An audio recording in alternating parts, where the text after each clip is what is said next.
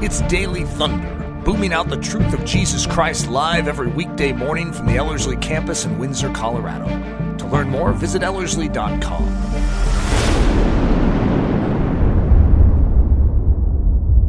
Well, Eric, it's great to be back in the studio with you. Uh, we've been walking through this series called The Greatest Biographies, and we're counting them down.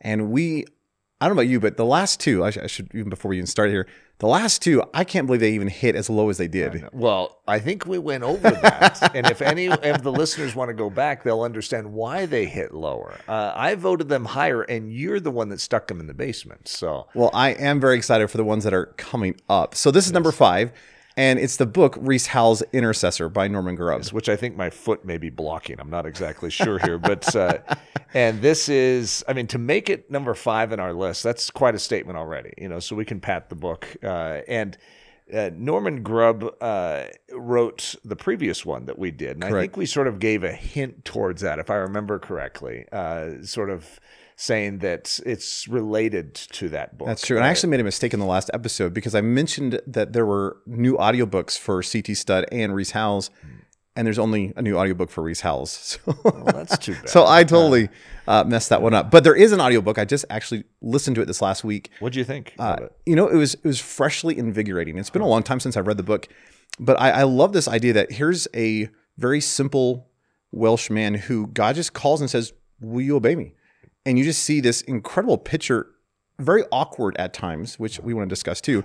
But there's these awkward moments where Rees says, "Okay, I'm all in. God, if you're asking, I will obey." And you just see this trajectory of a man who learns how to pray, learns how to stand in the gap, and in so doing becomes a man of prayer that actually it just changes the world.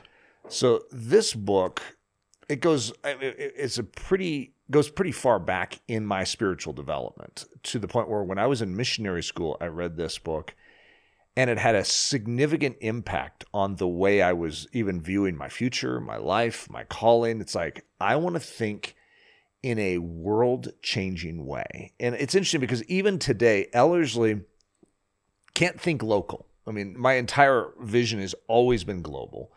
And so even our church, our local church, is local, but with a global purpose. We always say we're after the capital C church. We want to see the capital C church built up. And local, you know, the, the lowercase c is that local church, which of course is God's heart too. It's not the absence of that. It's just that we're built to see what this man is describing in this book. It's it's a very, very powerful book.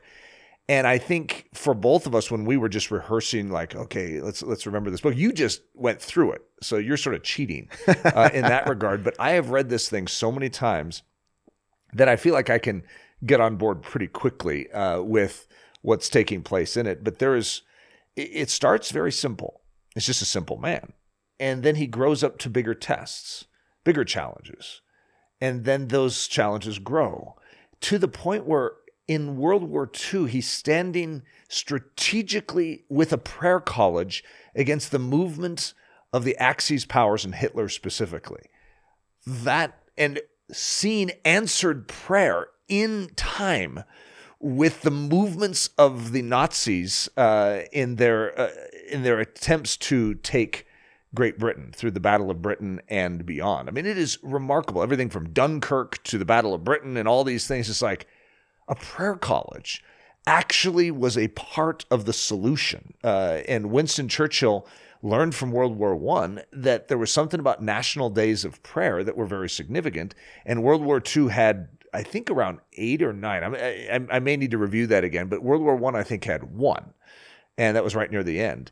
And so Winston Churchill began implementing that. And so there was something about prayer that is actually steering the course of history and nations. And I think that's hard for you and I to overlook. It's like, okay, this matters. Well, you actually see the you see pieces of this book, even just in the founding of Ellerslie itself. There's just that heart of you know we've talked for years of like, okay, what would it look like to have a per college? What would it look like to you know infuse some of this kind of stuff into a discipleship model that undergirds and strengthens the modern church, but then brings into a place of praying powerfully on behalf of the world around us. Uh, I, I really do love this book. There is some awkwardness in the book, though, and I, I love maybe for just a quick discussion on that idea of when we read biographies, so oftentimes we we are encouraged, we're challenged, in the midst of that, God can give examples through biographies, but we're not to mimic. Could you talk about that just that difference between a prescriptive and descriptive way of reading that I think is really important, especially with a book like Rees Howells? Yeah, and there's certain parts of the Bible's the same way. The Bible has prescriptive parts which is like this is how you are to live. And then it has other stories, and this is one of the reasons the book of Acts can be a little tricky, is it's descriptive of how the early church implemented those truths. And just because the early church did something specific doesn't always mean a straight across translation to us that we need to do this exact same. Maybe a quick example. My, my favorite one that I give our students for saturation uh, is in Judges, where it says Gideon had 80 sons, for he had many wives. And I said, Amen, praise the Lord, you know, and uh, sure, let's let's let's do it. And you have to recognize, uh, no, no, no, that's just describing what Gideon did. That's not telling us what we should do. Yeah. Uh, if I can me Yes. on a hype. And that is important, especially in this book, because it's sort of strange for us to say this is the fifth greatest Christian biography of all time, at least according to our voting system, right? And then we immediately start putting warnings out there. It's like, but beware. And actually, quite a few of our biographies, we would actually stick a little sub, a little label on it to say, but beware of this. And in this one, I think it's critical. We actually, in the very beginning of Ellerslie, had this as reading material. This was, I don't know if mandatory reading is the best way to describe how Ellerslie works, but sort of like that. It's like, hey, if you're going through this, then we're going to go through this book. I don't know how many semesters in it was, but we were like, hmm, actually, it is somewhat dangerous because people would take it as prescriptive as opposed to just the description of how one man took the truth of the kingdom of heaven and applied it in his life, which is tremendously encouraging and beautiful and profound. But if you try and live like Rees Howells, boy, things can get weird really quick. That's very true. Uh, so all that to be said is make sure we're not emulating in, in the sense of mimicking, but let's be encouraged and exhorted by these examples and let God even use the examples to to stir us and bring us to another place of surrender or consecration. Uh, with that being said, what would you say is the the biggest impact of this book on your life? It's really hard because that is one of the things that you and I have pre-evaluated. In other words, where we come in with an answer, and I do have an answer, but it, I almost feel like I have to give the caveat to say there are so many things in this book that impacted me. Just so to pick one is actually really hard.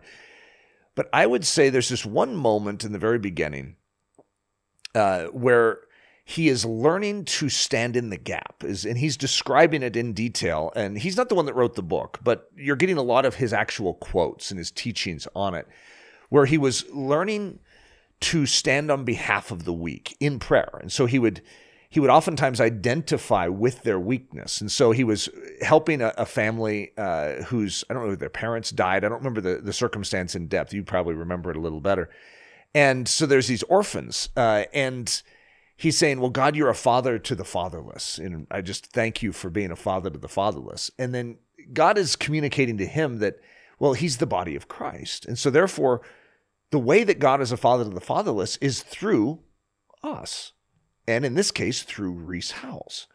And I remember almost trembling when I was beginning to realize that simple truth that we can say, Oh God, it's so nice that you are these qualities. But it's like, how does He reveal those qualities in this earth? But through us. And of course, the impact, if you follow my life through that, I mean, I have four adopted kids. And so I have genuinely entertained that thought and said, God, I want to be the body of Christ. I want to carry your heart. If you're a father to the fatherless, then do that work through me, the same way I saw it worked in him. So the impact on my life, even practically, not just the construction of Ellerslie, which had a huge, this had a huge impact on it, as far as our prayer focus and our our worldwide, you know, perspective. But then even that family side of my life, my marriage and my family, of how we have chosen to let's carry the burden of God practically. Mm, that's so good. One of the things I really have appreciated, we've already kind of alluded to it, is just this idea that what you see in the book that just has deeply blessed me is just a man who says, Okay, Lord, I'm all in, but teach me to pray. And what you see is that as God begins to increase his understanding of prayer, his uh, understanding of intercession, God responds to that. And you, you see lives being changed and you see countries being shifted. And I love just that inspiration that prayer is not just this thing that we do as believers. It, it actually works. You know, as James says, prayer prayer is powerful. It's effective. Uh, so I, I, really love that aspect. I also love this idea that you already mentioned to it that God ever increases the opportunities in our life for us to show faith. And it's so hard as you get into the later parts of this book and you're like, well, how much further could someone go? and God's like, I want you to buy that property. And and I haven't I, I meant to even like look at what it would be in our day's economy, but it must have been tens of millions of dollars for this property. And he's like, okay, sure. And it was like, no problem. with no money. Yeah, yeah, it had no money. so I can relate to that part. Uh, but it's, it's, it's just, as- but it's because you walk through a life of faith and seeing God do all these amazing things. He just said, all right, God has proven himself in the past. God will continue to prove himself into the future. And, and I love the fact that God, and it, we've talked about this in our lives, God is always giving more opportunities for us to trust him.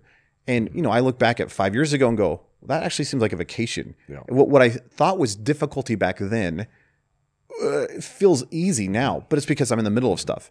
And I know that in five years from now, that I'll look back at right now and be like, oh, if I could just go back there, it would be like a vacation. but I, I love that idea that, you know, like David walked, you know, went from lions and bears to giants to, you know, being surrounded by tens of thousands to, you know, moving mountains and the sky being ripped in half. There's a greater amount of faith that God is always calling us into. Uh, what would you say is your favorite characteristic about Rees Howells?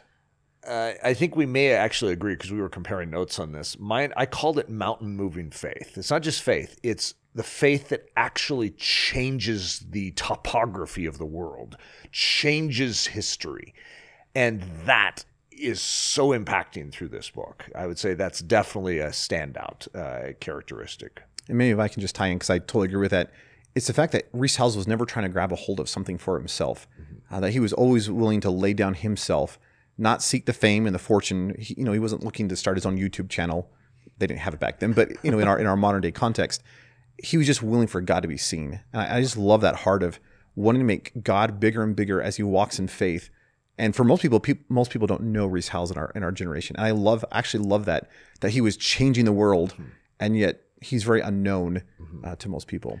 Well, I have uh, you know six kids. My youngest child, uh, who is adopted from Haiti, his name is Reese, and so if that's you know my oldest is Hudson. If you know that gives away some of my heroes in all of this, but uh, it's he's a very very precious man in history, and this book enunciates it in such a profound way. That's true. Well, I'm excited for the next four uh, that we're coming up on. We have four more. We have huh? four more. Um, but all that to be said, thank you for listening. Uh, we're going to put a link for this book in the show notes. So if you just want to even help support Daily Thunder and buy a copy, that'd be great. Uh, but until next time, thanks, Eric. It's been a blessing. Daily Thunder is a listener supported production of Ellerslie Discipleship Training. At Ellerslie, we are laboring to rouse the Church of Jesus Christ out of its lethargy and build brave hearted Christians for such a time as this. Daily Thunder episodes are released every day, Monday through Friday, from our campus in Windsor, Colorado. And our weekly sermon is delivered live at 9 a.m. on Sunday mornings with a delayed live stream available at noon Mountain Time. Go to ellerslie.com forward slash daily to get all the details. Thanks for listening.